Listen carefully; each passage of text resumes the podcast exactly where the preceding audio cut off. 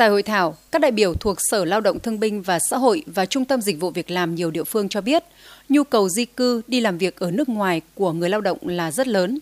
Tuy nhiên, cùng với đa số người lao động lựa chọn kênh thông tin chính thống để di cư đi làm việc ở nước ngoài theo hợp đồng, thì một bộ phận người lao động vẫn tin theo những tổ chức cá nhân không có chức năng đưa lao động đi nên dễ bị lừa. Hậu quả là nhiều người mất tiền nhưng vẫn không thể ra nước ngoài làm việc như được hứa hẹn.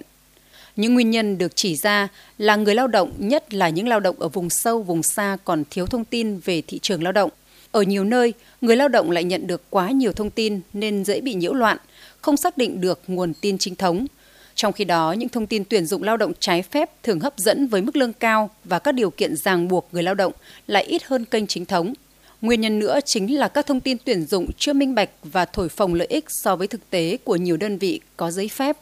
Trước thực trạng này, các đại biểu cho rằng Bộ Quy chuẩn về công tác truyền thông nâng cao nhận thức cho người lao động di cư do Tổ chức Di cư Quốc tế và Cục Quản lý Lao động ngoài nước, Bộ Lao động Thương binh và Xã hội xây dựng sẽ cung cấp các khái niệm và phương thức truyền thông cộng đồng, truyền thông thay đổi hành vi, các cách lập kế hoạch xây dựng chiến lược và hoạt động truyền thông phù hợp với tình hình của từng địa phương.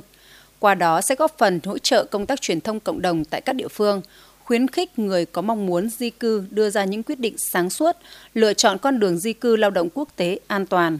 Bà Trần Thị Vân Hà, trưởng phòng Cục Quản lý Lao động ngoài nước, Bộ Lao động Thương binh và Xã hội cho biết.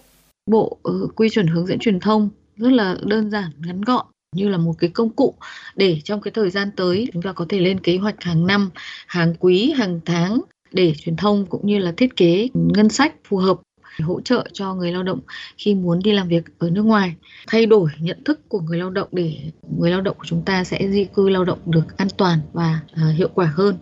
Phát biểu tại hội thảo, bà Jun Doen, Giám đốc chương trình và quan hệ đối tác Tổ chức Di cư Quốc tế Việt Nam cho biết, Tổ chức Di cư Quốc tế coi trọng cơ hội hợp tác với Cục Quản lý Lao động ngoài nước để đẩy mạnh những nỗ lực chung nhằm thúc đẩy di cư an toàn, hợp pháp và bảo vệ tốt hơn người lao động di cư của Việt Nam.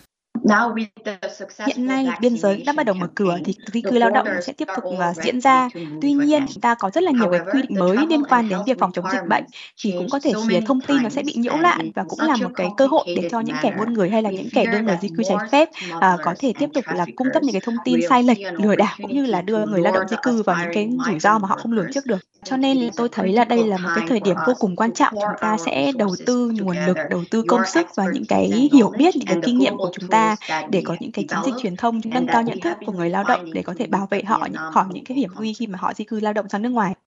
Bộ quy chuẩn về công tác truyền thông nâng cao nhận thức cho lao động di cư được đánh giá sẽ trở thành cuốn cẩm nang dành cho các cán bộ làm công tác hỗ trợ người lao động đi làm việc ở nước ngoài tại các đơn vị trực thuộc cơ quan lao động các địa phương. Sau khi hoàn thiện, Bộ quy chuẩn sẽ được sử dụng trong việc xây dựng và triển khai một cách có hiệu quả kế hoạch truyền thông cộng đồng nhằm nâng cao nhận thức cho người lao động, giúp họ đưa ra những quyết định di cư sáng suốt, lựa chọn con đường di cư lao động quốc tế an toàn, hợp pháp, đồng thời bảo vệ các cá nhân và cộng đồng dễ bị tổn thương trước nguy cơ mua bán người và nô lệ thời hiện đại.